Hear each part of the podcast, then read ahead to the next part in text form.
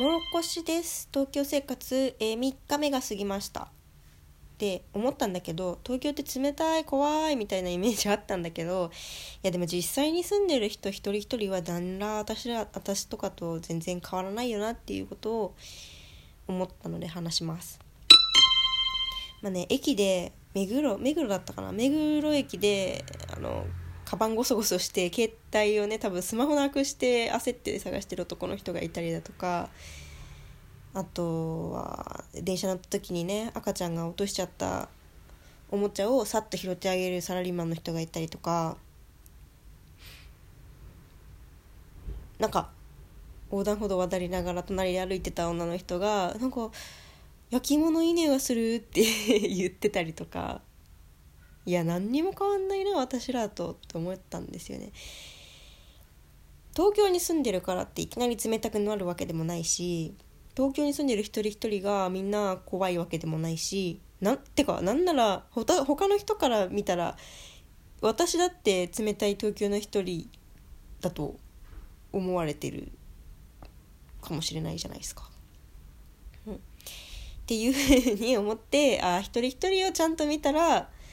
いいんだなっていうのをこうなんだろう肌で駅を歩きながら感じたわけですね。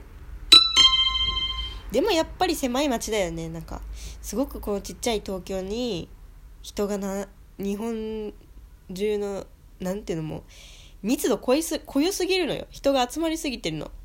やし物も集まってるしだからお店もいっぱいあるしその分広告だってすごいいっぱいあるし。うんとそういう狭い街だからちょっと見栄を張らなきゃいけない環境だったりするわけですよ。でちょっと人よりも長けてることを見せたく見せなきゃいけないとか、まあ、見せたくなっちゃうとか人と比べやすいからね。なんかやっぱそういう環境なんだろうなって思いました。あとはなんかそういう人がいっぱい集まってるからあの悪い人も集まっている可能性ももちろん高くてだから防犯防犯のねこうなんだろう危機管理の自分を守るためにこう人に冷たく当たるじゃないけど機械的に接してしまうのももうもうもうしょうがないなっていうふうに当たり前のことかもしれないけど思いました。うん。そういう環境なんだよと思って。はい。でなんか見栄を張りやすい街だっていうふうに今言ったんだけどなんかブランド物をつけてる人とか高い靴とか洋服を着てる人とか多いなってやっぱり 思ってすげえ当たり前なんだけどやっぱ東京は多いですね。電車乗ってるだけでなんかそういうの思うもん。そう。だけどやっぱね手に取りやすいんだよねまず。そうなっちゃう理由の一つ目が。ブランド物につけたいって思う時って誰でもあると思うし別に東京に住んでなくても思うしそういう時にパッとこう店が歩く歩いてるだけでパッと店があるのはやっぱ東京の方で。でそこでちらっと見て買ったりとかあとは身につけてる人が多いからそういう人におすすめしてもらったりとか一緒に探しに行ってもらったりとかして友達の紹介で紹介っていうか友達のおすすめでこのバッグ買ったよみたいなブランド物知ってるよみたいな人はもちろん多いよねっていう。まあいいことでもあるんだろうけど。そういうふうに思いましたね。そうだからああれよねあの返信しやすい街だよね東京って。まあだからそれで経済回ってるみたいなとこあるんだけど返信しやすいっていうのはうんなんかちょっと自分は平凡なんだけどやっぱちょっと強く見せたい時とかあったりするじゃないですか。だかそういう時にブランドの力借りたりしたくなっちゃってそう思ったらすぐ買えるっていう街。そう思ったらすぐに情報が集まる。人から教えてもらったり。そういう便利な街ではあるなと思いました、うん、これがね地方だったらねなんかそんなブランド物つけてる人まずいないしそこで人浮きたくないみたいな感じであのー、障壁があってね買わなかったりすると思うんだけどあとはまあ値段かな。東京にいる方がやっぱり稼げる人もいっぱいいるし経済回ってるから稼げると思うし給料高いから、まあ、そういう感じで自分の持ってるお金の量とかでブランド物買う買わないって決める決められると思うから地方だとなかなかそういうのがいかないうまくいかないなっていう。そう学生でもねあの賃金安かったりするからね地方は。その点東京はお金いっぱい持ってる分そういう自分の欲求に素直になれちゃう。しかも広告がそれを促してくるみたいな街ですよね。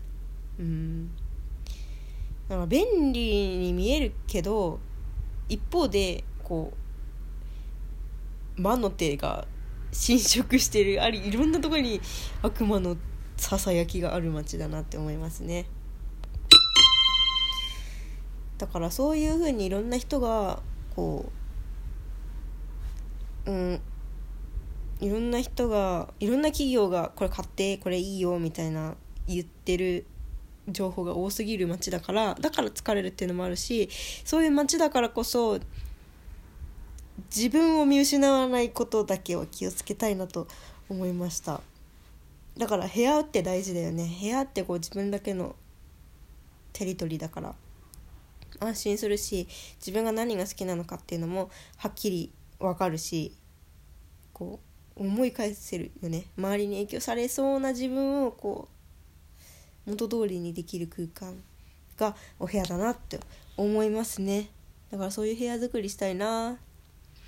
だから自分の感性はとにかく見失わないでだけど人に影響されてね自分の感性変わることももちろんあるしそういうの大好きだから。だからそういう情報へのアンテナはもちろん閉ざさないけどでも流されそうになった時にふと我に返れる空間っていうのも大事だよねっていう、うん、その塩梅が難しそうだけど。なんかそういう感じで東京で暮らしていきたいと思いました。そんなもろこしでございました。ではでは東京生活4日目始めたいと思います。今日はいろんな手続きしに行って